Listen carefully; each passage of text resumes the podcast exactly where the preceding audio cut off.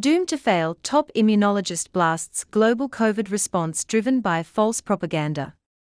Professor Ehud Qimron, head of the Department of Microbiology and Immunology at Tel Aviv University, and one of the leading Israeli immunologists, has written an open letter sharply criticizing the Israeli and indeed global management of the coronavirus pandemic. Ministry of Health, it's time to admit failure. In the end, the truth will always be revealed, and the truth about the coronavirus policy is beginning to be revealed. When the destructive concepts collapse one by one, there is nothing left but to tell the experts who led the management of the pandemic, we told you so. Two years late, you finally realize that a respiratory virus cannot be defeated and that any such attempt is doomed to fail. You do not admit it because you have admitted almost no mistake in the last two years. But in retrospect, it is clear that you have failed miserably in almost all of your actions. And even the media is already having a hard time covering your shame. You refused to admit that the infection comes in waves that fade by themselves, despite years of observations and scientific knowledge. You insisted on attributing every decline of a wave solely to your actions, and so, through false propaganda, you overcame the plague.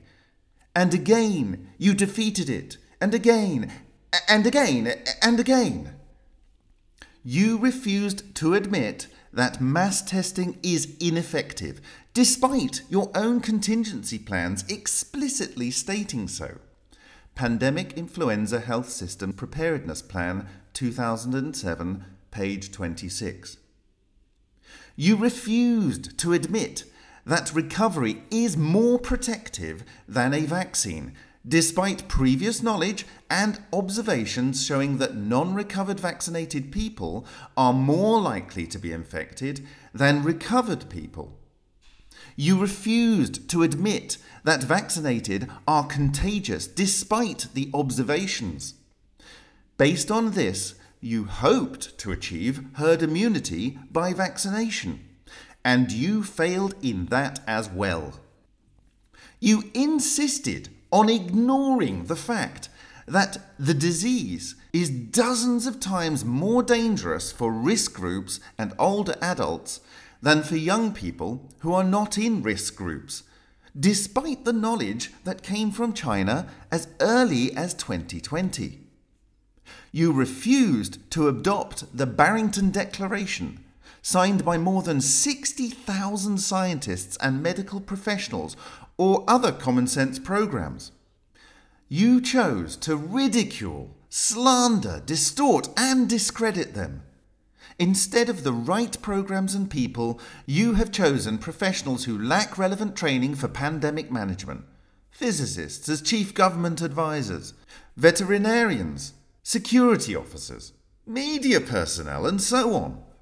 You have not set up an effective system for reporting side effects from the vaccines, and reports on side effects have even been deleted from your Facebook page. Doctors avoid linking side effects to the vaccine, lest you persecute them as you did with some of their colleagues. You have ignored many reports of changes in menstrual intensity and menstrual cycle times. You hid data that allows for objective and proper research. For example, you removed the data on passengers at Ben Gurion Airport. Instead, you chose to publish non objective articles together with senior Pfizer executives on the effectiveness and safety of vaccines. Irreversible damage to trust. However, from the heights of your hubris, you have also ignored the fact that in the end the truth will be revealed, and it begins to be revealed. The truth is that you have brought the public's trust in you to an unprecedented low, and you have eroded your status as a source of authority. The truth is that you have burned hundreds of billions of shekels to no avail, for publishing intimidation, for ineffective tests, for destructive lockdowns, and, and for disrupting the routine of life in the last two years. You have destroyed the education of our children and their future. You made children feel guilty, scared, smoke, drink, get addicted, drop out, and quarrel, as school principals around the country attest. You have harmed livelihoods, the economy, human rights, mental health, and physical health. You slandered colleagues who did not surrender to you. You turned the people against each other, divided society, and polarized the discourse. You branded, without any scientific basis, people who chose not to get vaccinated as enemies of the public and as spreaders of disease. You promote, in an unprecedented way, a draconian policy of discrimination denial of rights, and selection of people, including children, for their medical choice. A selection that lacks any epidemiological justification.